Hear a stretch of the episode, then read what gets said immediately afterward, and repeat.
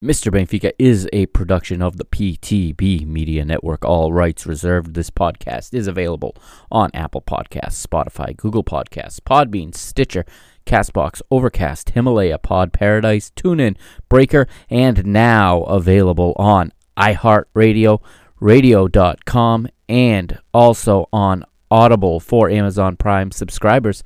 As always, select episodes available on YouTube and, of course, at w w w dot mister benfica dot com. Please like, share, and rate the show on your preferred platform.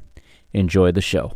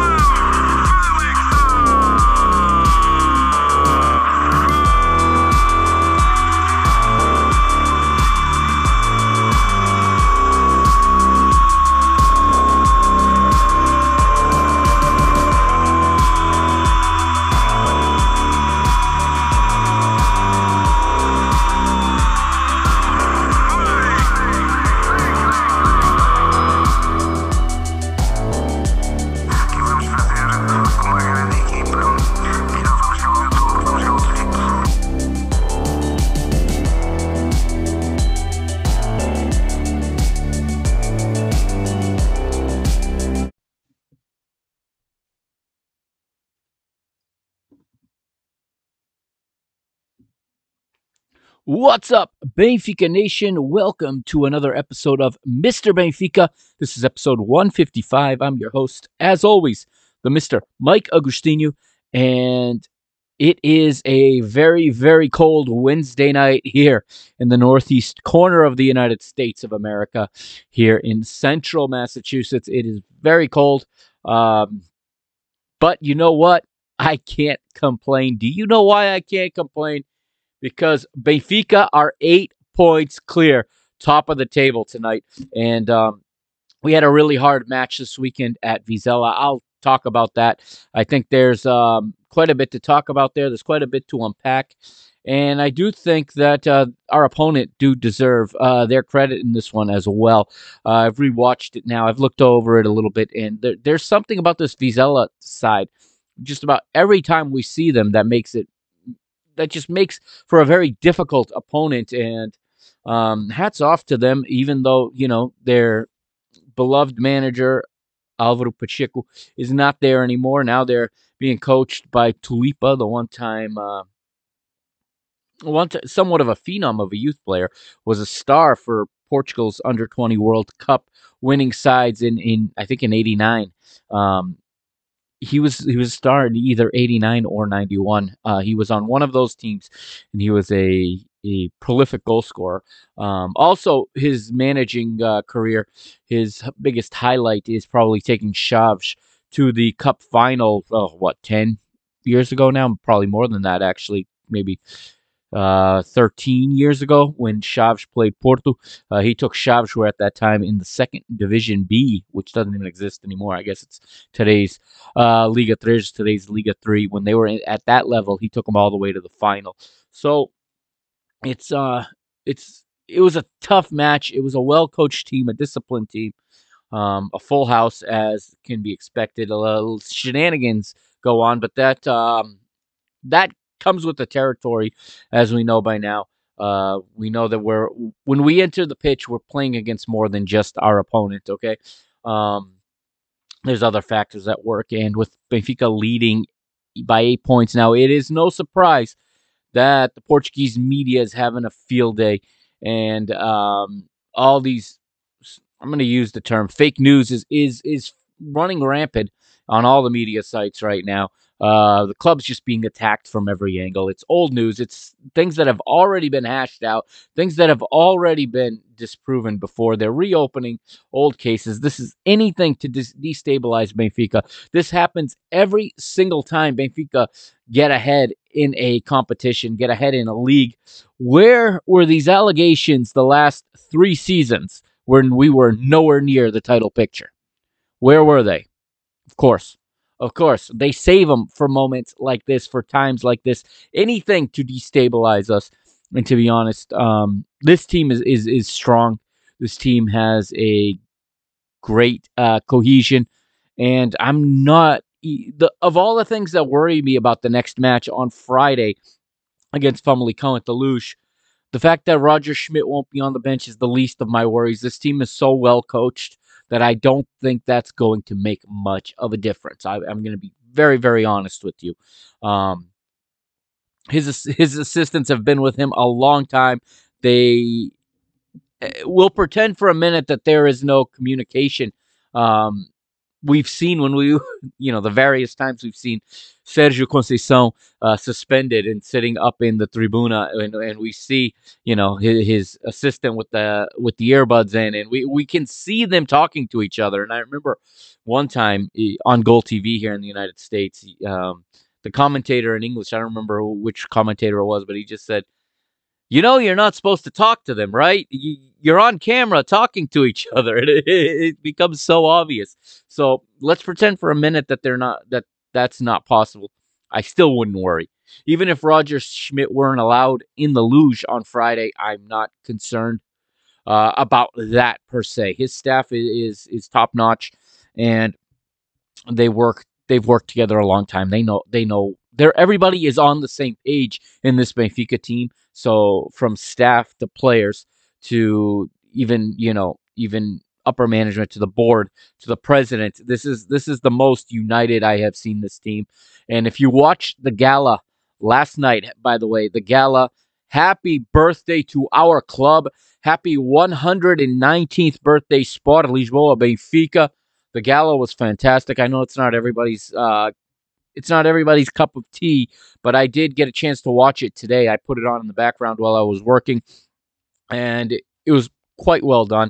Um, it didn't have, you know, the supporters in the auditorium, so to speak, but all of the athletes there, all of the staff, you know, enjoying an evening and um, celebrating the club, celebrating our Benfiquismo, right? And um, awards won by various athletes and uh, coaches. Congratulations, Filipa Patão, the manager of the women's football team. She was the, the manager of the year, the coach of the year at the club. Um, Rui Costa spoke well, and this and Fernando Pimenta, our our Olympic uh, go, our Olympic medalist um, and world champion kayak racer, Uh, told the players, this was my favorite moment. He looked at the, the footballers. He looked at Otamendi. He looked at João Mário, and he said, they're going to try to bring us down, but you guys are an example, not just for the fans. You're an example for all of the athletes in this room. He goes, keep working, and, and he used the phrase, Ates comer a relva, or something along that. Eat, eat the grass if you need to.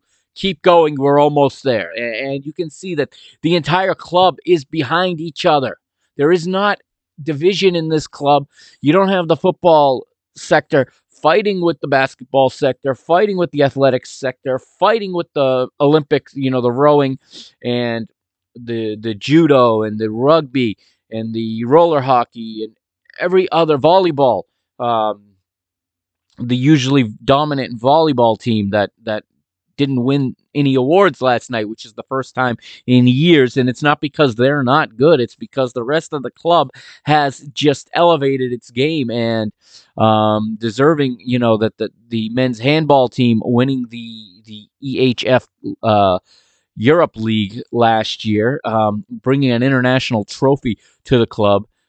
Our youth league champion, you know, uh, junior football team that not just won the youth league, but then won the Intercontinental Cup under twenty in Uruguay against Peñarol. Okay, this was a, a year, a calendar year from last February to this February, where this club has been very, very good. And now the football team, the men's senior football team, is up to that level of the club, and everyone is behind them, and that is why the detractors are working overtime to try to to cause some sort of disunity, some sort of, of instability. But we've got the guys in this team. We've got the manager. Like I said, we got the president. We've got the captain in Nico Otamendi, the vice captain in João Mário. These guys have been around the block. Uh, you got a world champion and a European champion as your two captains. Okay? Experience galore. And then young talent that looks up to them. Um, do, do not get carried away with, with the fake news, okay? Don't even pay it any attention. It's anything to destabilize this team and to cause some sort of breakdown. We played a very, very difficult match on Saturday, and we came out of it on the correct side. Championship seasons, and when you win titles, you need to win ugly sometimes. That match in e- any of the past three seasons, Benfica walks out with a draw or even possibly a loss. Okay, the mistakes that were made would uh, would have in, would have not just cost us, but the team would have imploded. We know that. We've watched this team long enough. This team didn't implode. This team hasn't imploded. And for all that went wrong, it just goes again. And, and you can be an attacking team and still get clean sheets. And my cardinal belief, okay, my, my canon, if you will, is that clean sheets are the first step to championships. We lead the league in clean sheets. It is no surprise we are eight points clear, top of the league right now. fourteen clean sheets from twenty-two matches. Say what you want about the goalkeeper, okay? Say what you want, and there were moments that were scary in this match, but yet again, the ball stays out of our goal. Yet again, the job gets done. And when you don't concede, you are that much closer to winning than when you do.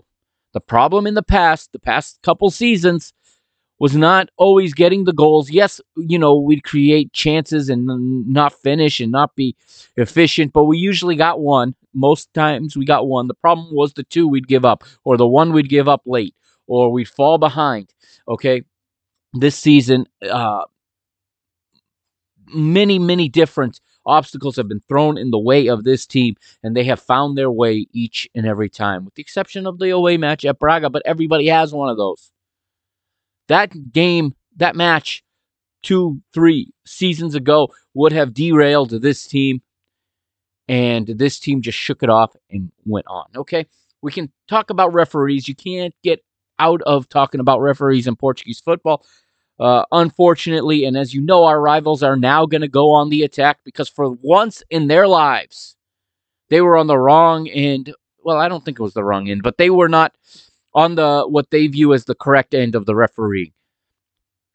The president that said the V A R was going to bring the quote-unquote verdade esportiva, the sporting integrity, the sporting truth to Portugal. And he said, and I quote, "Watch how many titles they win now that V A R is here." The, the first time, the very first time, the V A R is not video a Porto. The first time it comes in, and it goes against them, and in every instance, correctly so. They want to get rid of V A R. They use all of their allies in the media. They go on Porto Canal. They got their, their guy at this paper, their guy at that paper.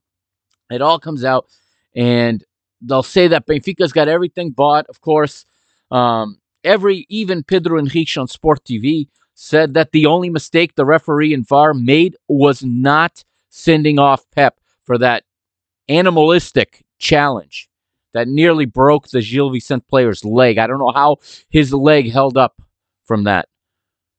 That should have been a straight red, and it should have been a you know a multiple match ban, to be quite honest. And then they honor him at the end. I know it was his fortieth birthday because it was a day after my fortieth birthday, and I know I'm one day older than him. Um, and I uh, clearly he's doing much better physically than I am. But with that said, um, I understand he's an icon at their club. I'm not worried about their legends, their icons. But he should have seen red. Once again, he, he manages to escape red cards in Portugal. I now it, it it seems pretty obvious why he came back to Porto when he had other offers and could have played elsewhere. Um, what three, four? Se- he's been back for four seasons now, but he he is he is every bit a image of that team. He's an image of his manager. He's in the image of his manager. And if you watch the UEFA Youth League today, the youth team took after their manager and took after their ca- their senior captain, as uh, losing to Liverpool and starting a fight afterwards. Uh, the images are on are on Twitter. I I, t- I retweeted them. You can find them on Twitter. Um, go to my Twitter feed at Mike Agostinho. That's at M I K E A G O S T I N H O. Um, you can see it for yourself. Uh, it's just, it's, it's not the first time. It, it, it's just something that is in the culture of that club from top to bottom. And I talk about what's in our club from top to bottom and what's in theirs. And there are two very, very different ideologies, two very, very different methodologies, two very different approaches to the same game. And, um, you can, you can decide for yourself which side you'd rather be on. All right, that, that's my point on that. Let's uh, let's take a quick break here, okay? Um, let's uh, let's hear Maria Lees real quick because she she uh, performed at the at the gala as well. But uh, let's hear Reconquista because it's it can almost sense it now. No, it's not over. I'm not saying it's over. There are twelve finals left to go, but man, does it feel nice to be twelve ahead and not eight behind at this point. I mean, eight ahead and not twelve behind at this point. Um, but tough matches are coming, no question about it. And, uh, well, we're just going to have to take them one match at a time, the same way we did until we got here. Uh, don't forget to to follow the podcast as well on on Twitter at Benfica Mister and on Instagram at Mister Benfica, and check out w w w dot mister benfica dot com for um, any updates there. I got a new up-to-date table up, and um, and yeah, do, go ahead and check it out. I'm going to take a quick break here for a little music, and I'll be right back. We'll get right into this match. This is Mister Benfica on the P T B Media Network.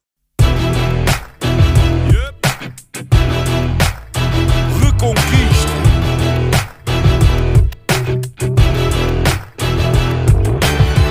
Passo a passo, o caminho é duro. Temos muita história, mas ainda mais futuro. Conto com dificuldade em cada jornada sofrida. A glória da vitória tem que ser bem nutrida. Na reconquista do que é nosso por direito. Quem não fique por fazer o que podia ter sido feito. Se queres a nossa força, sabes que estamos contigo. Em casa ou fora, nós somos o eterno abrigo. Sabes que estamos contigo, nós somos o eterno abrigo. Ouve a nossa voz, o querer de todos nós. A fé que não se explica, carrega Benfica, carrega Benfica. Ouve a nossa voz, o querer de todos nós. A fé que não se explica, carrega Benfica, carrega Benfica. Ouve a nossa voz, o querer de todos nós. Carrega Benfica, carrega Benfica. Ouve a nossa voz, o querer de todos nós, o querer de todos nós. Manto sagrado é peso pesado, não o carregas sozinho. Em cada esquina há um vizinho. Sente o carinho do Algarve até ao Minho. O vermelho pinta a tuga e é isso o teu colinho. Na reconquista do que é nosso por direito. Que eu não fico por fazer o que podia ter sido feito. Se queres a nossa força, sabes que estamos contigo. Em casa ou fora, nós somos o eterno abrigo. Sabes que estamos contigo, nós somos o eterno abrigo. Ouve a nossa voz, o querer de todos nós. A fé que não se explica. Carrega Benfica, carrega Benfica. Ouve a nossa voz, o querer de todos nós, a fé que não se explica. And welcome back to Mister Benfica, episode one fifty-five. We're up north this week. We're in Vizela in Caldas da Vizela, to be exact. Estádio do Vizela is the name of the stadium, playing in front of five thousand eight hundred seventy-two. That is a full house in Vizela, and playing against a team that kind of has given us all kinds of trouble recently.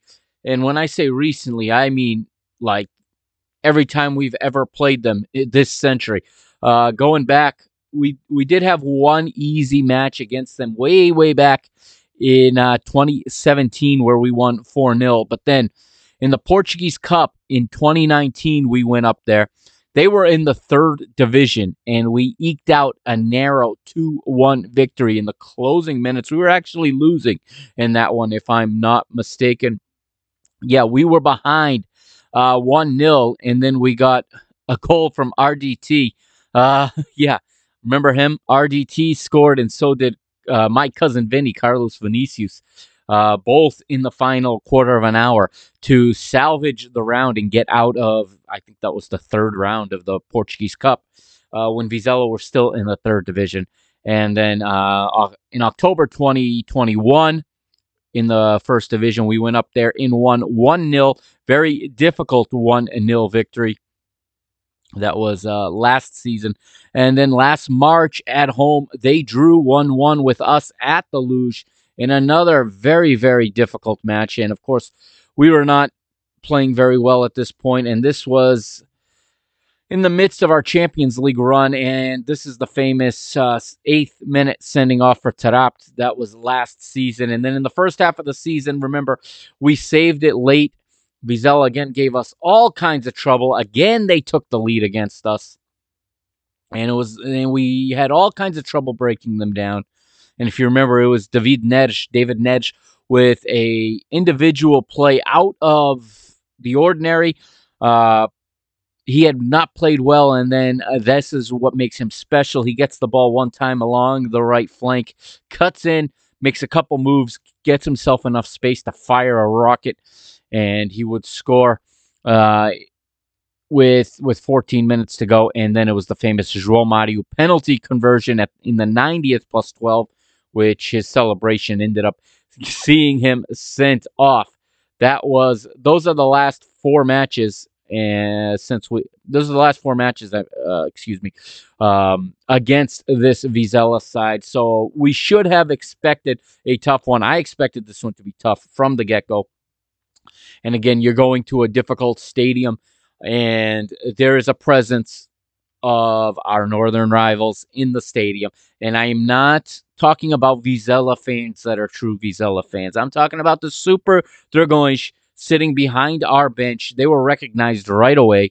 Uh, they were they got seats right behind our bench that were harassing uh, our manager all game long. And, of course, when he finally gave in to it, when when his uh, I gotta give them credit. They managed to crack. They managed to get an emotion out of a German manager. I've always admired just how stoic the Germans are when when they manage, and I, I love their style. Um, I've come to love it, and Roger Schmidt is everything I want in a manager. And somehow those guys managed to get him to break his character.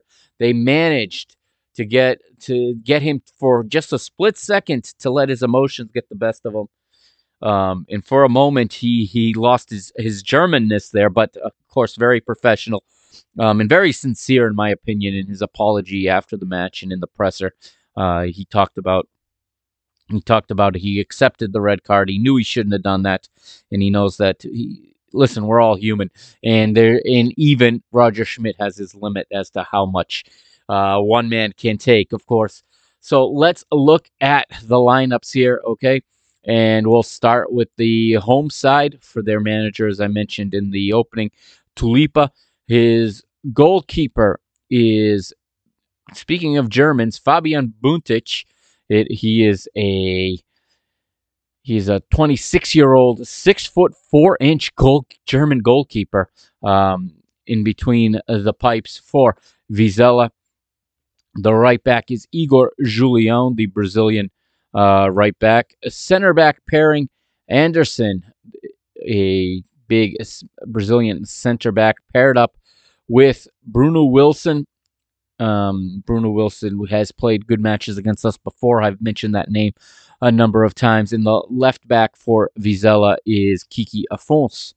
Okay, uh, a good midfield, a good solid midfield three here with Claudio Meite anchoring in the in the hole, Samu to his right, and our youth our uh, youth academy product Rafael Guzzo to his left. Rafael Guzzo was a player I remember him playing for. Uh, I remember him specifically with Benfica B, and before that, I remember him playing in the U twenty World Cup for Portugal. He was a player I was rooting for to get through to the first team. It never really happened. He was here at the time when, you know, B team players didn't really come into the first team. He was he was put out on a few bad loans, in my opinion. I know he went to the Spanish second division on one to Reus. And um, he also had a good season on loan at Chaves once. And uh, here he is now making making his living for this Vizela team, and, and he's a quite good midfielder. Uh, he's very important to them. He was a doubt going into the match, and he did end up um, he did up ending he did end up passing his fitness test before the match and getting into the eleven. And then in the attack, the striker is the Montenegrin Milu, Milutin Osmajić, and he partners with Kiko Bondoso. So you got two Kikos in this team. Kiko Bondoso uh, as the left-sided forward, and on the right, Nuno Moreira, another Portuguese forward. Uh, that is the attack for Vizela. For Benfica, no real surprises in the team. Uh, there was one change, so Roger Schmidt did make make a rotation here. Uh, obviously, Odi starts in goal. Ba, Otamendi, uh, Antonio Silva, and Grimaldo across the back. Auschnitz is... This is what you guys all wanted. A lot of people asked for this. I had my doubts about this because I thought we should have kept riding the Chiquinho wave. Um, and perhaps if he if he plays from the start, perhaps he, he doesn't pick up an injury. But in the end, uh, it is Auschnitz in Chiquinho's spot, playing in the double pivot with Florentino Luiz. Um, and then you, the more attacking three-man attacking midfield with João Mário playing in the number ten position, Gonçalo Guedes to his left, David Nedge to his right. Although the three of them are very interchangeable, they weave, uh, um, they weave a lot, obviously, and um, they're a very well-oiled, you know, well-moving uh, machine there in the attack, and they're playing behind the striker Gonçalo Ramos. Uh, again, uh, Auschnitz two. For him, for me, this is a surprise because this is the second match in a row where I'm saying he was not at his best. This was not a good game for one Frederick Auschnitz. Everyone gets a bad one. I'm not worried about it. Okay, I'm not worried about it. And you know what? We'll get to the Chiquinho injury a little bit later, but I'm not worried about that either. I think Auschnitz will pick up his game now. Um, it, the injuries are starting to pile up, though.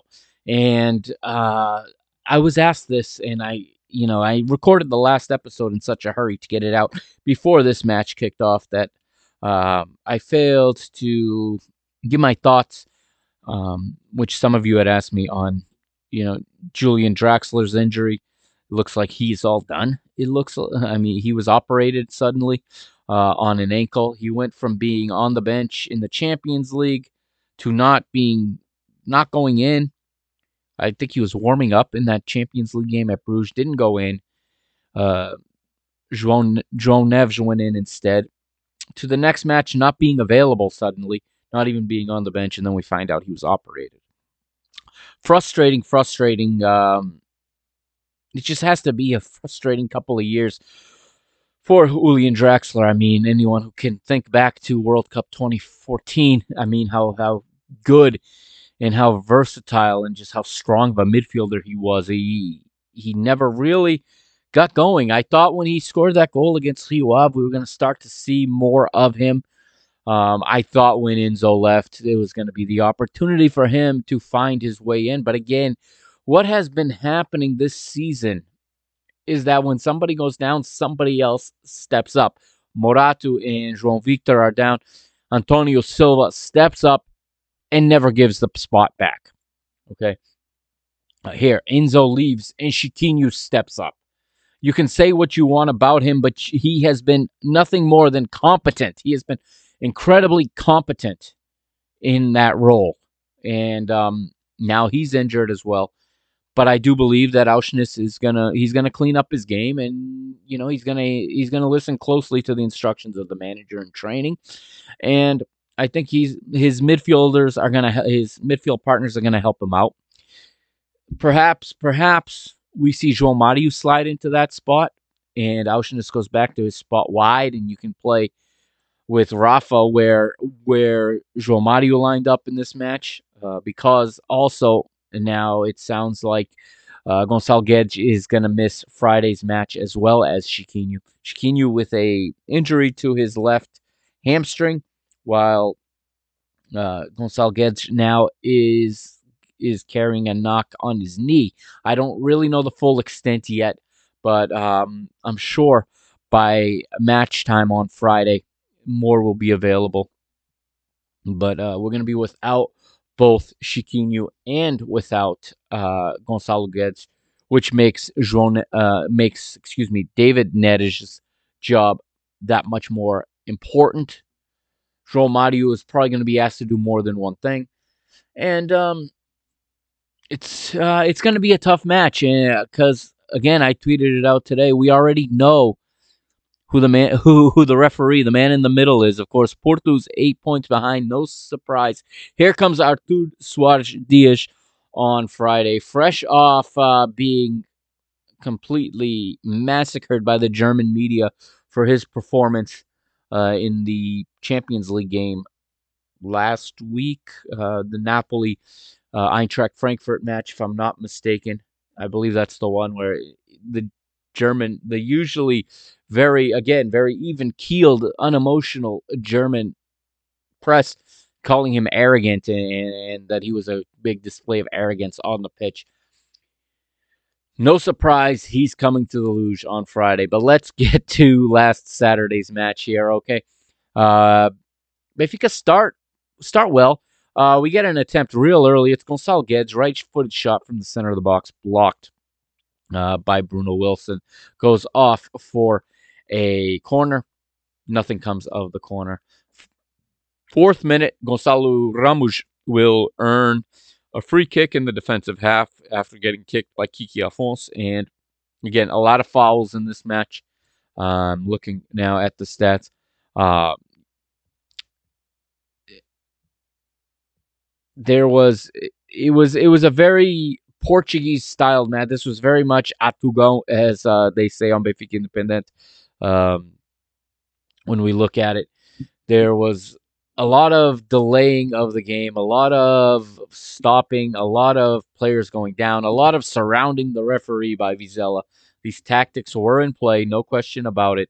Um, I mean, it was just, uh, it was, it was going to be tough. We knew that. And they came in with a lot of the stall tactics that are so widely used in this league. And, you know, it was it was bound to be difficult, like I said. And I'm pulling up the stats and looking for the foul totals. Um, in, in Vizela saw only three yellow cards, by the way. Uh, but FotMob's not showing the F total fouls for somebody. Oh, here we go. Fouls conceded. Yeah, so there were fourteen fouls one way and ten the other way. This had a lot of stoppages um, and a lot of slow restarts. Just an attempt to continue to to break up the rhythm of the match and try to keep Benfica from really getting going. And it started early. But in the tenth minute, Gonçalo Guedes gets his opportunity with the left-footed shot from the center of the box, but it's just a bit too high. He was set up by Auschnitz on that one. Uh, Guedes and Ramos, the Gonçalo, combined very nicely in the fifteenth minute. A little give-and-go sends Ramos in, but uh, his shot just on the left side of the, of the goal area of the six-yard box blocked by the goalkeeper and goes out. Um, Benfica still looks comfortable, okay? Even though they're not playing well, they look comfortable. And this team recently has has been trying, it seems, whether it's intentional or it's out of necessity, has been managing the match more than just going for the jugular and going for the goals and going after. I think a lot of that has to do also with the very important fixture list coming up. We know we have a second leg in the Champions League that is right around the corner. And I think the reason Chiquinho doesn't start may very well be because of that. Try to get him some minutes off, as he's going to be needed, or was going to be needed. We'll see now what happens. But uh, it, it starts to change a little bit around the twenty-fifth minute, and Kiko Bondoso gets a good opportunity. Left-footed shot from the left side of the box, but Odi is there. This is a nice save that he makes, kind of with his... Uh, He do, he gets into like almost that hockey stance that goalkeepers can get into. And with his left leg down along the ground, his knee on the ground, and his left left his left left knee down and his left leg stretched, he manages to save this shot from Kiko Bondoso. Danger averted, and Benfica come away the other way, trying to get uh trying to get one of their own. And Gonçalo Guedes gets a right-footed shot after he's set up by David Nedge. And Guedes' shot, however, is saved by the goalkeeper.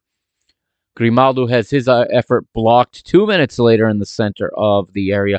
A lot of blocked shots. Again, of, again, they're playing with deep lines. They're sitting in, and there is not much space to play through. And lately, teams are making it harder for Benfica to break them down. And part of the reason, it's not so much, it's not necessarily just a dip in form from Benfica either. I think um, the frustration is, is a number of things. First of all, you're playing in a smaller pitch.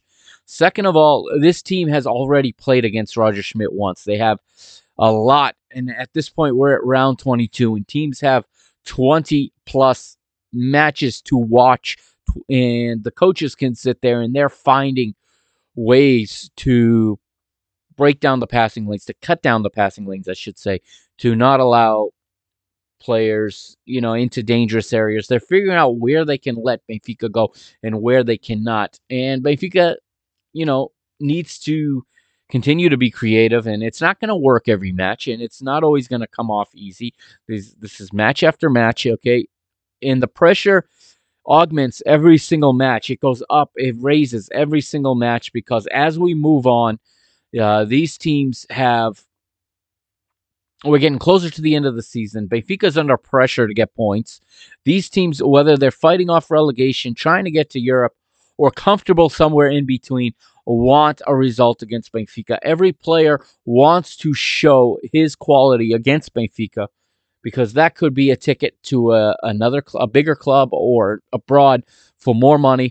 Um This is all things that, that go into the reality of what is playing at this stretch of the season. And I do have to say, Benfica made it through another one of its traditional poor months, this time unscathed. We got through January and through February without, without losing in the league. These have been the two months along with December. These three months have been our absolute uh, downfall the last three seasons, and this season we're getting through it. All right, we'll move along then, and uh, we have a interesting play here. Um, it starts again a, mis a big for me. Everybody's gonna jump on on Odi for this one, on Vlaco Dimos. And yeah, watching him try to chest the ball is is nightmarish. It, I never want to see that. Um, When, he, but we also, as a team, our players, they know each other. They're together every day. They play together and train together every day. They know each other's weaknesses. You should never be putting Odi in a situation where he has to bring a ball down with his chest. Two things are wrong with this ball from from uh, Antonio Silva. One, he's looping it up in the air. Okay. Looping it up in the air, and you're asking your goalkeeper under pressure to bring this down on his chest or try to head it. And he probably, had he done that, I watched it again today. I looked at it closer. Had he headed it, and this is why he probably didn't, he would have headed it no matter where he puts it. There was an oncoming uh, Vizela player running in those lanes. Okay, they were ready to pounce on that if he tried to head it away. Uh, so he tries to bring it down on his chest. It gets taken off his foot, but a recovering Otamendi is able to break up the dribble enough that the ball goes to a, a different uh, to a different Vizela player, and in that that player was Igor Julião, and he, well, he he misses, you know. Granted, there was by this point a Benfica player on each post, and Odiseias was out blocking most of that angle. He needed to. T- people are acting like this was a a tap in he missed. No, he needed to put a good shot on here because the angle was was was quite tight by the time he shot this. Uh, thankfully, because Otamendi's recovering run broke it up, and and Odi got out and took this angle away, made himself big. And the other two Benfica players managed to get on the two posts. Uh, it was going to take a very, very good, well-placed hit to beat to to score a goal on this one.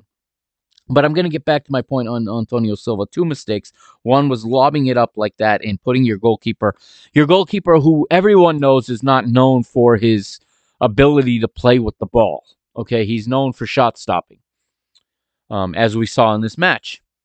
And that was rule number one, but he broke another one of my cannons as a coach. Um, one thing I never wanted my, I have no issue with players using their goalkeeper. It, it's absolutely necessary, and it's part of the modern game.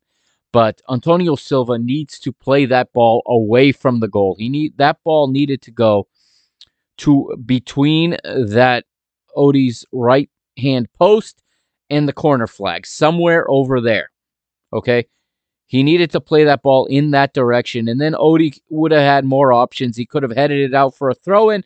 He could have headed it out for a corner even if if necessary, or maybe it would have, he would have even had time for it to come down, and he could have kicked it. Instead, it gets lobbed on goal. It's, li- it's literally a lob shot on your own goal. And if Odi obviously handles it, it's a free kick right there. If he misses it completely, or if he tries to head it, and it goes back, it's going in the goal if he if he does almost anything else but what he did with it. This was a very bad situation to put your goalkeeper under. Um, but again, you got a nineteen-year-old center back, and they learn. This is how they learn, is by ma- you know making mistakes and recovering from mistakes. So, you know, the lesson learned, and um, Antonio Silva has always responded after a mistake. He he does not get rattled. And he did not get rattled in this one either. So uh, well done by him after this point. Moving on, that that miss led to, you know, it led to one minute later, a Benfica breakout, okay? And it starts with Auschwitz winning the ball in, in the penalty area. So I'm going to give credit to him. Again, not his best match, not the best we've seen of him by any stretch. But again, crucial play here. He breaks up a, a play again as the ball still lingers in the penalty area. It gets free, and you get Gonçalo Guedes running with it at pace. And when Guedes is carrying the ball, running at pace, like I said, to, at the defender, the defender does get a touch on it because of a heavy touch from Guedes, but he kicks it off of Guedes, and it goes right onto the run of David Nedge. David Nedge, coming from the center to the left, takes the ball, picks up his head, waits for a moment, sees João Mário arriving late, and the most informed player in Liga Portugal then calmly, with the inside of his foot, puts the ball between the sliding defender's legs right underneath him and out of the reach of the goalkeeper. one nil Benfica in the thirty-eighth minute, and João Mário continuing to have a career year. Yes, last last week he missed a pen, and if you wondered how that was going to affect him, well, he responded this past Saturday, scoring from open play again, his thirteenth of the season here, celebrates, and, and maybe the, the greatest image of the match is the shot as he runs over to the corner where the Benfica fans are, celebrates with the fans. There is a whole lot of love going on there. Uh, the Benfica fans crowd the edge of the stand. Fans and players together celebrating this goal, a, a much-needed um, allivio, a much-needed relief here in the thirty-eighth minute for Benfica. And that uh, relieves a lot of the pressure. Now, here's I got a little personal story here I'll, I'll share with you uh, how I experienced this match, because Uh, like I said, Saturday was my fortieth birthday, okay? So this match is taking place on my fortieth birthday. I'm at my parents' house, okay? Having some cozida portuguesa, okay? Uh, I had not had that in years. Had some cozida portuguesa.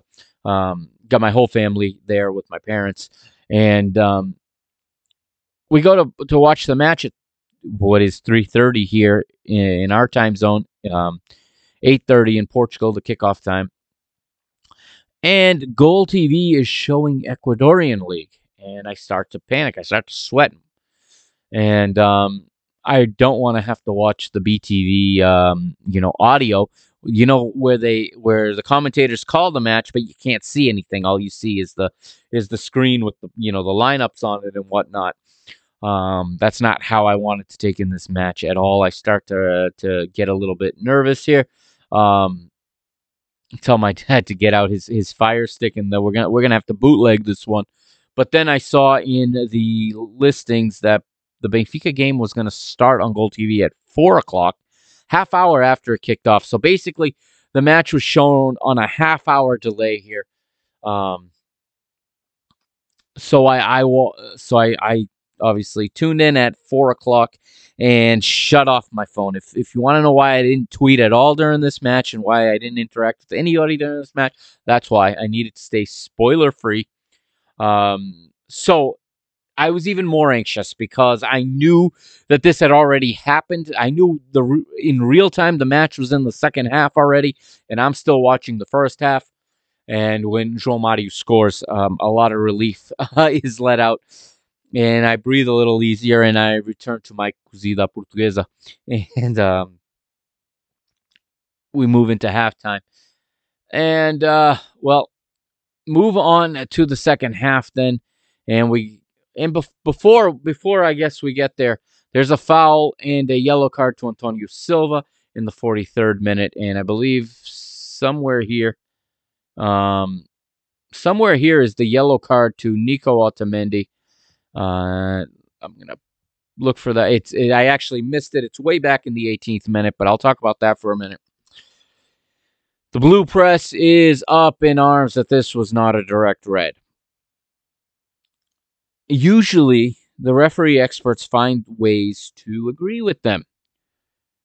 Every single referee expert, almost every single one in, in media, agreed that this is never a red card. I mean, Otamendi comes in a little reckless, but he comes in from the side. He actually gets the ball, and it's on the follow-through that he fouls. Okay? Actually, with his slide tackle, he lands on the ball and goes through the player. He does get the ball. Okay? Overreaction by the entire Vizela's team. Someone from their bench gets sent off. Don't even know who. Um, the pro- company that produces the the the matches, produces the video, doesn't even put the graphic up of who that was. It was somebody from the club. It wasn't the manager. It wasn't Tulipa. I don't think it was an assistant coach. It was a suit. I'm guessing it's... It's either a club official or a, a sporting director or something, of a, a football director, something like that. He's sent off. They're all over the referee for it. Obviously, the V A R looked at it because it was a potential, I'm sure it was a potential red card. Um, but if you watch it, he is not, there is not a clear and obvious goal-scoring opportunity. Okay. He's running. It's fifty-fifty, and he slides at the same time. Uh, as the player from Vizela, as Kiki Afonso gets his foot on the ball. It's you still have Antonio Silva running and getting in position to defend after in, in the event that Otamendi gets beat. Okay, this is not a clear and obvious goal-scoring opportunity. Referee did well to show the yellow card here. And obviously... I am certain if that was a re- if you had the clear and obvious goal scoring opportunity, the V A R would have intervened on this one, and Otamendi would have been sent off. That is a reaction from, first of all, from our rivals, putting pressure on these teams and on these referees, uh, because again, they know that they're five points behind at this point. They hadn't played yet. And they know they need Benfica to drop points somewhere. And even when we don't play well, we find a way, and that's getting frustrating. They have upped their their game. They have upped their pressure. And this is why I said it was so important for Rui Costa to be firm, to be vocal. And listen, Pinto da Costa blamed Rui Costa for, for what happened to Porto on Sunday. Uh, Tiago Martins, we talked about him not that long ago. Uh, he was in the V A R booth that day and suddenly, magically did a good job. And um, that is why, unfortunately, I wish it wasn't this way. This is embarrassing that, that this is how this league functions, and that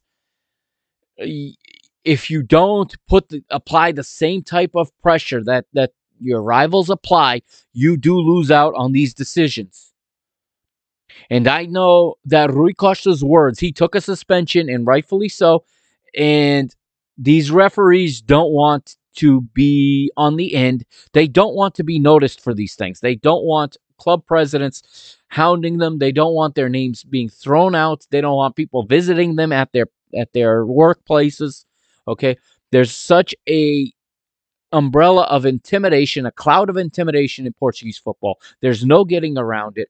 For too long, our club stayed silent while these things happened over and over and over. And what happened this weekend, for better or worse, is fruit of Rui Costa standing up and defending this club publicly a couple of weeks ago. Okay? Anyway, here they don't send Otamendi off. They know they would have to answer for it. And they don't want to be the referee that, that you know, is on that end when it's undeserving and there is no cause for a red card here. Okay. With that, we move to the second half. Okay. And now in the second half, again, update in real time, the match is almost over. And I'm watching the second half and I'm thinking, okay, we're doing all right. Uh, David Nedge with an opportunity from outside the box. He's set up by Gonçalo Ramos, forty-seventh minute, moving forward. And, um, Odi makes a save here and there in the fifty-first, another another save in the fifty-third, another save in the fifty-third. And I'm starting to get a little bit nervous. We're conceding corners. They're getting opportunities. They're getting set pieces. And my father, out of habit, and um, this is why I kept my phone out of reach so I didn't make this mistake. He, tur- he happened to turn on his phone. He goes to a ball and he says, all of a sudden he goes, "You got to be kidding me." I don't know what happened on Abala, but Abala had alerted him, and it got taken down immediately, but that they had alerted that Vizela had equalized in the ninetieth minute, and I looked at him and I said, what, what, what happened? It was one, and he goes, "Oh, I'm sorry, one one in the ninetieth minute." And I said, what? What? And I, I'm losing it. And I'm like thinking to myself, oh, do I even watch the rest of this match? Of course I gotta watch this match. I gotta I gotta do the podcast. But uh and then he goes he goes, "Oh, wait, no, one nothing again, and penalty. Oh, they conceded a penalty." And then finally Abala, in wherever he was reading this, uh, recor- corrected their original alert. And it was, in fact, they were reporting Benfica's penalty that comes in, you know, in the ninetieth or just after the ninetieth. And he goes, "No, it's over, two nothing Benfica." And I sit back in my chair and I say, whew, phew. And I watched the rest of the match knowing we won two nil. And the, I did not want to get spoiled, but it happened. And um, if I'm going to be spoiled, I want to be spoiled that we won and not that we draw points. Uh, so in the sixtieth minute, I watched Chiquinho come in for Gonçalo Guedes. Unbeknownst to me, Gonçalo Guedes has uh, got a knock here as he comes off. And in the same uh, stoppage, uh, Tulipa brings two off of his bench. So Pablo Ortiz replaces Rafael Guzzo, and Matias Lacava replaces Nuno Moreira. Moving forward, uh, Claudio Meite, the, the center midfielder, shown a yellow card for a foul on Gonçalo Ramos in the sixty-first minute. In the sixty-fifth, it's another opportunity for Vizela. It is Osmajić, the striker, who gets on the end of a Samu cross, but uh, he miss he he misses it from very, very close range. This is the, actually he doesn't miss it. This is the key the play here, where he hits the bar, and then the rebound falls to Odi's right, to Kiko Bondoso, and Bondoso hits the post. He hits a combination of the post and Odi's right foot, as Odi does get his foot down to save this. And uh, I do give him credit for this save. We would find out later after the match, thanks to tweets and thanks to screenshots, that uh, Osmajić is actually in an offside position. That does not mean, though, that that the goal would have been ruled out. It does not always mean it. You're looking at it with the naked eye, and you just never know what those lines are going to look like and what distance is going to be put there. So while I take some comfort in knowing he's offside, I mean, he's offside by the minimum, and it's it's pure luck that he's offside, just like it's pure luck that this thing came off the crossbar. Uh, if this game had become one one at that point, it uh, could have been a much, much different finish. But again, I will give Odi credit for getting to that post and taking that away from Kiko Bondoso. Um, and even if the shot was better placed, it would have been saved by Odi there. Okay. Um, so we see the best and the worst of Odi sometimes in the same play. sixty-ninth minute, and twenty-two-year-old American Alex Mendez comes on for Claudio Meite, the booked center midfielder and the former L A Galaxy player. Um, I believe he was an L A Galaxy player. He uh, twenty-two years old, and he indeed was an L A Galaxy two player who then went to Ajax, and now um, after not breaking into Ajax, his first team, finds himself on Vizela for the second season. Uh, he comes on, and uh, again, it's not pretty. I'm not going to sit here and say we're playing well. But at the same time, even if I don't know that we had won at this point, which I did, I'm not completely worried, because this team this year I have a lot more confidence, a lot more faith in than I have had. I don't sit on in one nil matches on the edge of my seat fearing every attack from the other team. In fact, last week when... When Boavista drew level, I said, well, we're going to have to get, we'll just get another one, because this is what this team has made me and made, I'm sure, most of you believe at this point. Okay, this team has made believers out of all of us, and they continue to do so, even when the play is not up to par. But remember, just because something aesthetically doesn't look well, some sometimes play doesn't look well, doesn't mean it's a bad match. Every match is different. There are there are different factors. And again, you're playing week after week against deep, low-lying lines that are now in, in peak form. They're at the peak of their season, and they are well-organized, well-trained now. They communicate, you know, almost telepathically at this point. These players know each other so well, and that's why it's harder to break it down. It's going to be like this until the end. We may get a match here or there where we break out and score a couple with ease and really have a comfortable win, but expect more matches like this going forward. This is the nature of football. This is the reality of football, especially when you're battling on two fronts like we are. Okay. Moving on, and uh, we get a substitution in the eighty-third. So Roger Schmidt sends on Peter Petar Musa, excuse me, for Gonçalo Ramos, and Rafa comes on for David Nedge.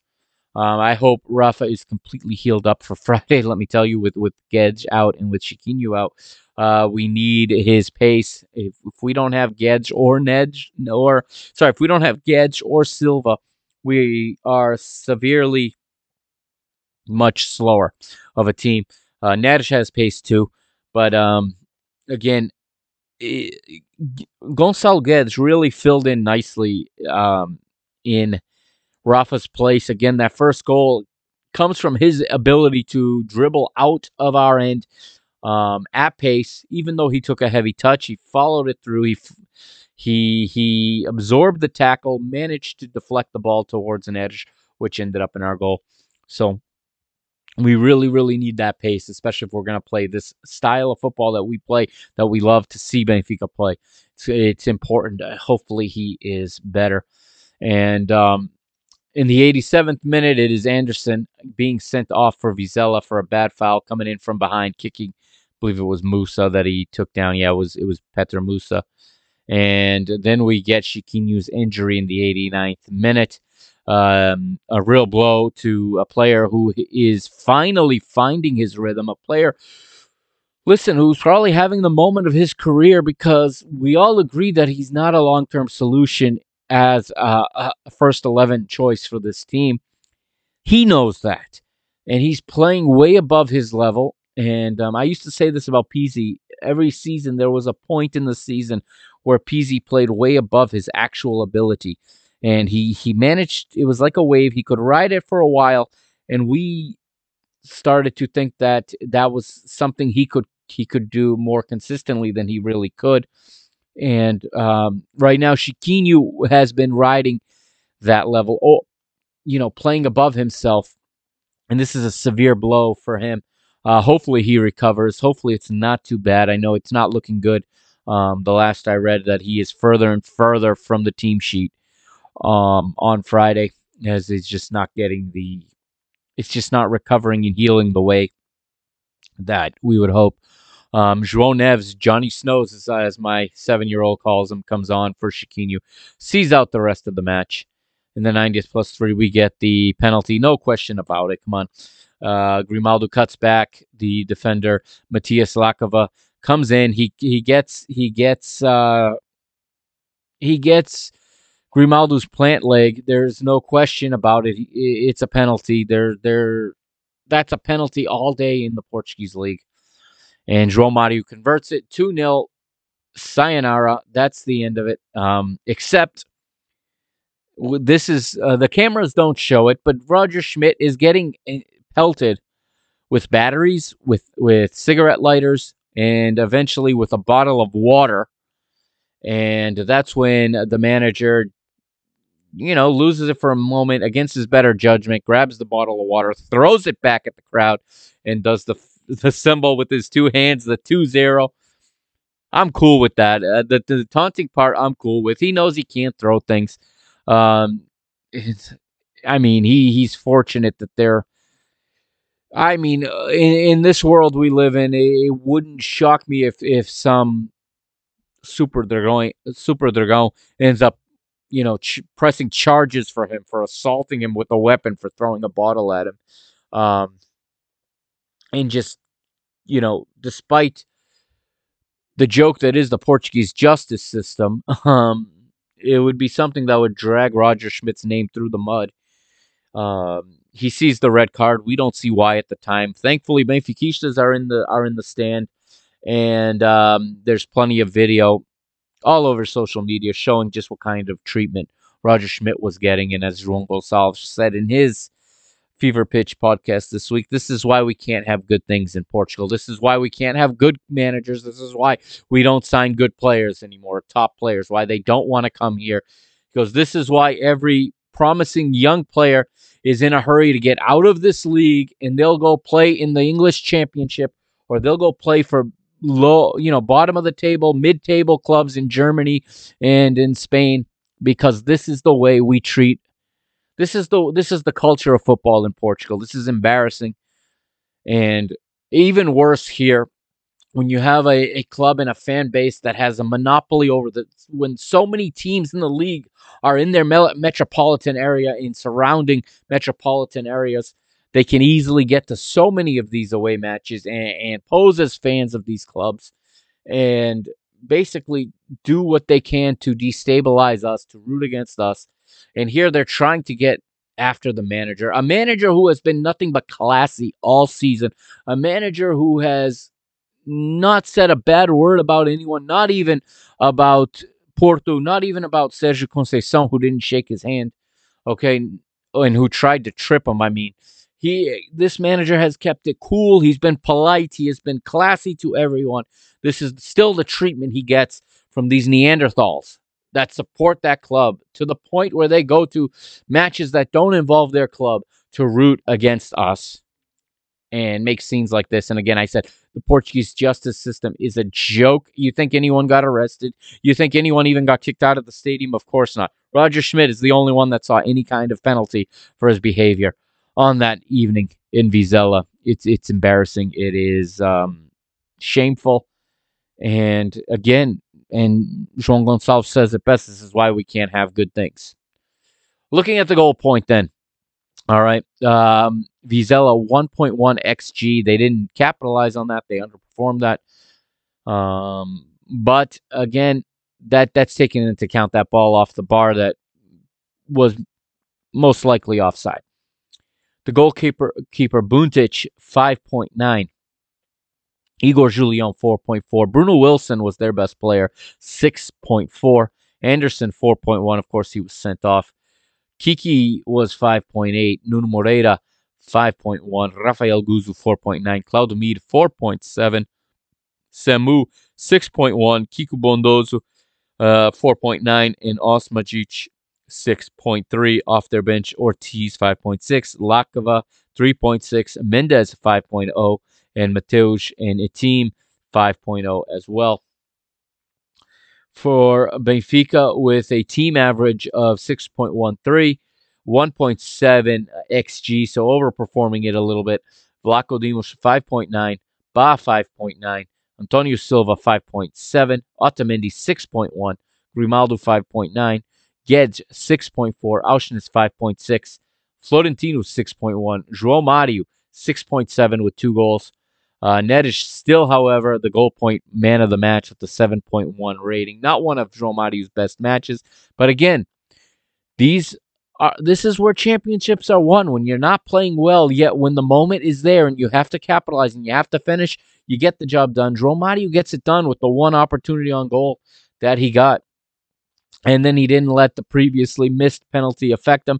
He stepped up with confidence and buried the, the pin at the end to get himself two goals. He's now the league leader in goals. He's leading the, the Golden Boot race right now. Nobody, and I mean nobody, would have predicted João Mário to be the top goal scorer in the Portuguese league at week twenty-two. What do the Largatos think about that? Oh, yes. Yes. Take that goal sheet, Sporting fans. Read it and weep. The top goal scorer is your former player. Uh, Gonçalo uh, Ramos gets a six point nine. Chiquinho off the bench, five point four. Okay, a few statistics. Shots, eleven to nine in favor of Benfica. Shots on goal, six to three in favor of, of Benfica. Actions in the opponent's uh, area, twenty-three to twenty-one advantage for Vizela. We almost never lose this, this statistic. So that is telling. Vizela did a lot of work, um, and they gave themselves plenty of opportunities. But that also means we defended to between the goalkeeper and the defense. We we still kept a clean sheet in spite of all that. Pass efficiency, eighty-five percent to seventy-two in our favor.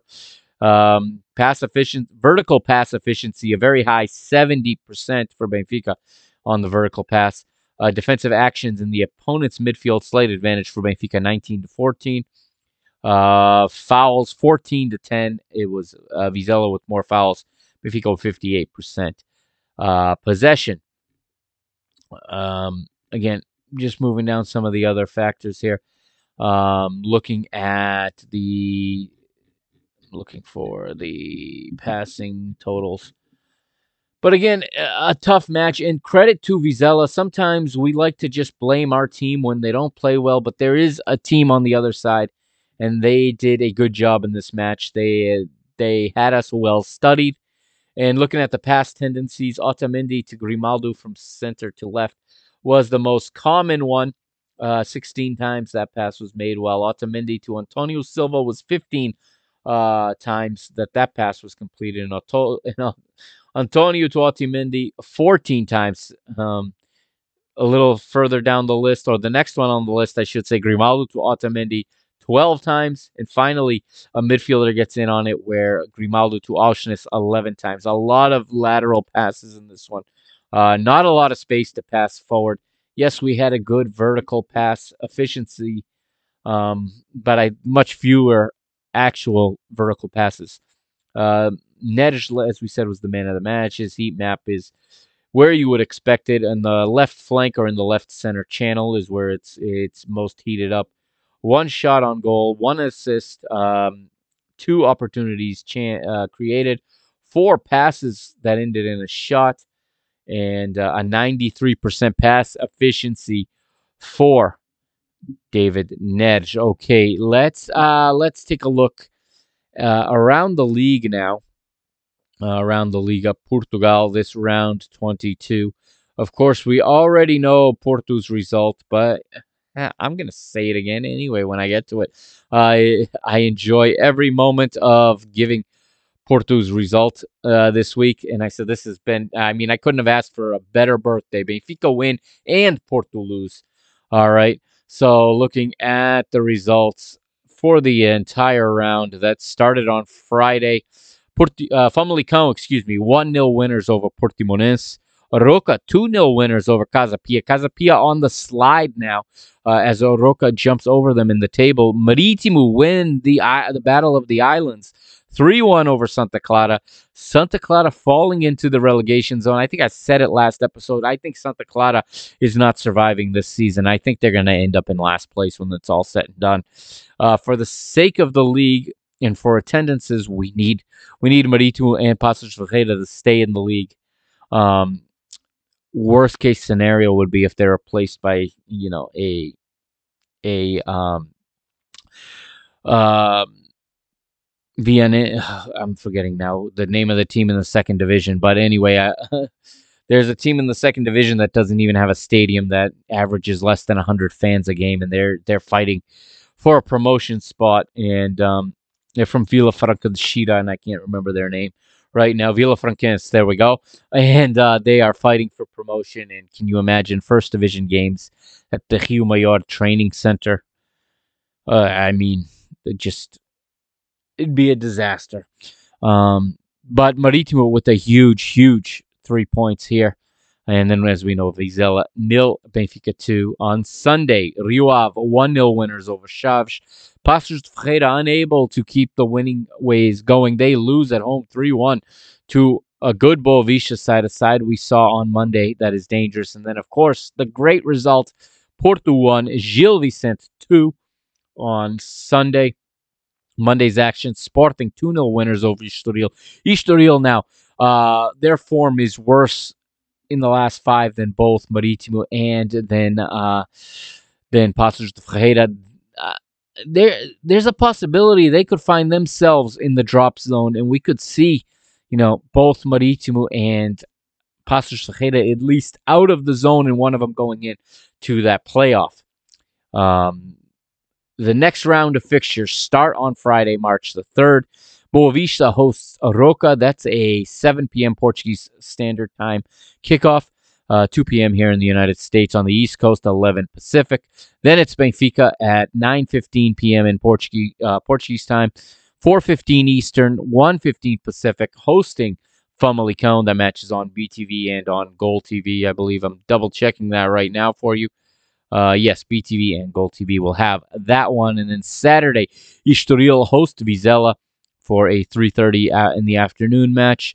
Uh, six p.m. Portimonense hosts Sporting, and then in the nightcap at eight thirty p.m. Portuguese time, we have Chaves hosting Porto, and um, I'm not expecting any more favors, but uh, maybe. Chaves has been tough at home. Sporting had a hard time with them just a, a week ago now, uh, or two weeks ago, I should say. So perhaps, perhaps Porto can be under pressure. They'll be without Mateus Uribe and be without João Mário, so, and how, how weird is that? Of all the players to be sent off, it's João Mário, who is the one guy on that team I think is, uh, I don't think I have any issues with. I think he plays the game the right way, but uh, handling the ball in the way he did, the V A R decided that it was a sending off. Uh, we'll see how they recover this week, how they regroup. Sunday's matches, Gil Vicente hosting uh, Marítimo in Barcelos after their big win. Will it be a hangover after that big win? They kick off at three thirty p.m. Portuguese time on Sunday. Then in the islands, in the Açores, in, in Ponta Delgada, it is Santa Clara hosting Vitória Guimarães. Um, Sporting Braga hosting Rio Ave, and Casapia hosting Passos de Ferreira on Monday. Let's look at attendances really quick. This is a new thing that, that as you know, I like looking at. Uh, some of the big ones this weekend, obviously. Uh, Porto had 30, thirty-five thousand five hundred nine for their home match uh, against uh, Gil Vicente, which was a birthday party for Pep of sorts. Uh, and uh, they're a good almost eight thousand below their average attendance. Um, another good house, Maritimu, this week had nine thousand three hundred twelve, two thousand more than their average attendance. Now, here's a team battling relegation, and their supporters are coming out, and they are and they are supporting the team, and they're going to the stadium. Um, again, this would be a big loss to the Portuguese First Division, um, especially in terms of attendance and representation as well. If if if all of a suddenly we have no Madeira teams, and if suddenly we have uh, you know. a team replacing them that does not average, you know, almost eight thousand fans a game and climbing. seventy-five percent occupancy rate. Very, very good. They have a higher percentage, uh, occupa- a higher occupation percentage than Sporting by considerable. Okay, Sporting's average attendance this season is twenty-eight thousand eight hundred forty-eight. Only fifty-seven point one five percent of their um, of their stadium is is occupied. Uh, Maritimo, on the other hand, seventy-five percent. Okay, that those were two good houses. Obviously, Vizela had their best house of the season, um, getting five thousand eight hundred seventy-two, and their average was three thousand two hundred forty-eight. So they, you know, nearly doubled it. They're four hundred people away from doubling their average.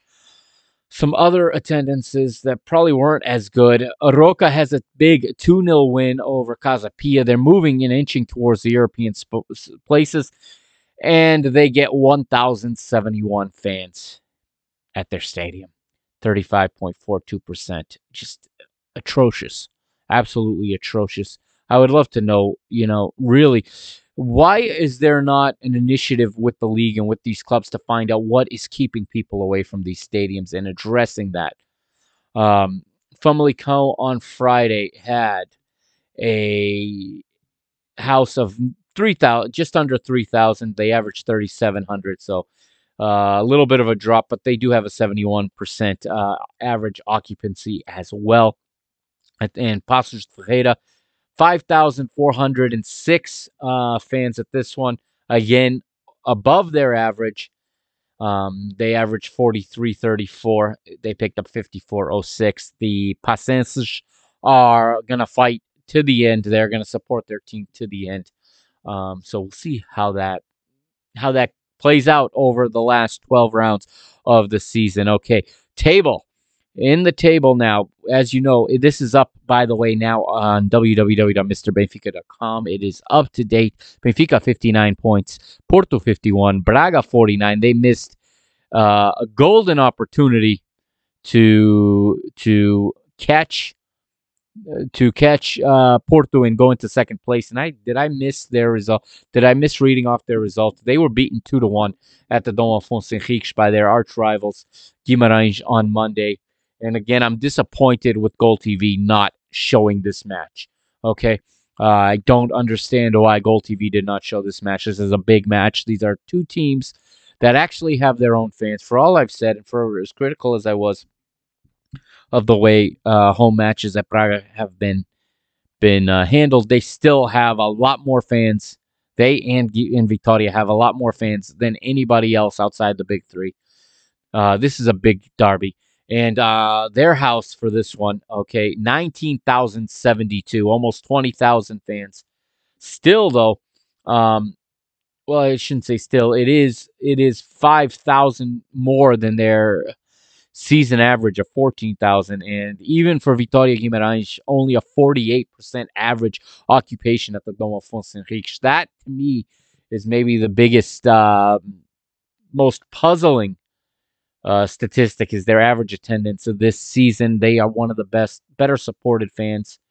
Oh, sorry, one of the better supported clubs. I'm sorry, it's getting late and I'm mixing my words here. But um, I, they're a team. I don't see why they don't have twenty thousand fans a game. Um, they are such a loyal fan base. Something is not right in Portuguese football, and a lot of it has to do with match times. Weeknight, this the biggest rivalry, you know, of the weekend, and they're playing on Monday night at at you know Monday night at nine fifteen at night. So that makes that number of nineteen thousand seventy-two even better. Um, this game, I know, I know Braga played uh, on Thursday. This game should have been played on Sunday. I mean, the the the the Premier League teams and the Bundesliga teams that played on Thursday played on Sunday. Uh, I think we need to stop putting matches on Monday. I think matches on Monday in general are bad for business. Okay, and I understand when Benfica's in the Europa League that it, it is beneficiary beneficial to us, especially when in a title race. But um, what's best for football is not always what's best for your big clubs. And guess what? Our our league does not perform well in Europe anyway as a whole. We are, I think we're seeing the last of three teams, you know, three places in the Champions League, or two and a half places, if you will. Uh, that's going to reduce because these clubs are not competing in the other competitions. It's just not happening. And um, Portugal's ranking is going to continue to drop. But, uh, yeah, so Guimarães now fifth with thirty-seven points, okay, chasing Sporting. Their own, they are seven points behind Sporting. Braga are third, like I said, with forty-nine. Roca in sixth place, which as long as either Porto or Braga win the Cup, that is a spot in the, Euro, in the Europa Conference League, which they probably won't get through the preliminary stages because they'll run into... into a Tottenham or run in, well, not, it'll be Newcastle or somebody like that next season, or they'll run in to, you know, an Italian representative, to an Atalanta, one of the power leagues, and probably not get to the group stage anyway, but it's still something to play for. They sit in sixth right now, thirty-three points, one better than Casapia in seventh, who have thirty-two. Boavista eighth. They're not they're not that far away either from that sixth place, which I which will be, in my prediction, will be a Europa Conference League spot. Um, Boavista have twenty-nine. Rio Ave have twenty-seven. So do Famalicão. Vizela eleventh with twenty-six. Portimonense also on twenty-six. So is Chaves. And so is Gil Vicente. You have four teams on twenty-six points. And then you've got the teams that are in trouble. fifteenth place is Estoril, twenty-two points. They continue to skid. Marítimo up to sixteenth. They're out of the relegation zone for now and in the playoff spot. sixteen points. One better than Santa Clara, who continue to just lose week after week. Uh, Santa Clara right now. And I hate saying this because I it's just like with Marítimo, it's so important for Santa Clara to stay in the league, even though their attendance numbers are in the toilet this year. It's important for the the Azores to be represented in the league. Um, and I just don't see it unless there's a major turnaround here this season. There you got fifteen points, three better than Passos de Ferreira right now, but I have a lot of confidence in uh, Cesar Peixoto and in Passos de Ferreira. They have an identity. They have a a team dynamic, and I do believe they can play their way out of this relegation zone. With twelve rounds to play, I think they can play their way, at the very least, to that sixteenth spot and give themselves a chance in a playoff against the second division's third place team. All right, lastly, let's look at the top goal scorers, because we got two guys at the top. And it is João Mário. Yes, João Mário leading the way. Uh, maybe Joshinho there uh, from, from the Portuguese boys can tell me what uh, the odds are that João Mário would win the Golden Boot this year. I wonder how much the casinos would be given out for someone willing to wager that. Uh, second place right now, Gonçalo Ramos, thirteen goals. Same as uh, Fran Navarro of Gil Vicente, who, interestingly enough, scored against Porto, a team everyone has accepted. And I had read he was going to next season, and then the president of Porto uh, says he's never heard of the guy. Well, he's heard of him now. Uh, Teremi is fourth with twelve goals, also Pot with twelve as well. And rounding it out, it is uh, Boavista's Joshipa Nije with ten. All right, that's going to do it. I've gone over uh I've gone over for uh this week On the way out, though, let's hear from Roger Schmidt. Here's a couple of his comments uh, that closed in the pro- uh, so a couple of his comments from the post-game presser. Uh, the beauty of having him speak in English is that I don't have to translate anything for you guys. So uh, we'll go out with uh, a few comments, not all of them, but just some of the comments from uh, Roger Schmidt in the post-game presser. And then with that lovely chant, "Ooh, Benfica ganhou, Benfica won." We are top of the table, eight points clear. Uh, Friday, will there will be more. There's more content coming your way. Um, Liga three English dropped earlier today. That's in the podcast feed. Do check it out. All right, another big weekend. That league uh, has gone by as things really heat up there. And again, I owe you guys a women's uh, episode. Uh, my goal is to get that done by Saturday because they play on Sunday. Uh, they're traveling to Longfield this, this Sunday. That match is on Canal Onze. It's uh, fourteen fifty-five, two fifty-five p.m. kickoff time in Portugal, which makes it a nine fifty-five a.m. time here on the East Coast, five fifty-five a.m. if you want to wake up early on the West Coast. Um, you can catch it there. All right, I'll be back in the next episode. Uh, I'll record that as soon as I can and be back with more content for you here on Mister Benfica. Don't forget, check out w w w dot mister benfica dot com um, and follow the social media. Uh, all the links are in the show notes, and I'll see you next time. Carrega Benfica, Força Benfica. Remember the hashtag is, if you love football, you love Benfica. Damo thirty-eight. I'll see you next time. Good evening, Mister Roger Schmidt. Uh, Good what evening. What is your opinion about this match? Yeah, very difficult uh, match for us. So, but it's like what we expected before the match. I think Vizela showed that it's very difficult to play against them. So they are brave. They are very good in transition moments. So I think we also needed a little bit luck at, in some moments uh, of the game. But at the end we scored in the first half, and then um, it was not a perfect game for us. But at the end, also these matches you have to win, huh? Especially these matches you have to win, the difficult ones, and also when you are not in, uh, not um, completely um, balanced regarding the defensive stability. Um, but I think um, at the end we deserved to win today, and so it was a big step for us. Quando é que Roger Schmidt e Eduardo estão em direto para a R T P? Eu pergunto-lhe, I'll ask you in English of course, what happened at the end of the match? Why did you saw the red card? Yeah, I react a little bit on the um, provocation of the of the supporters behind me, so it's not allowed, so I accept the red card, that's it.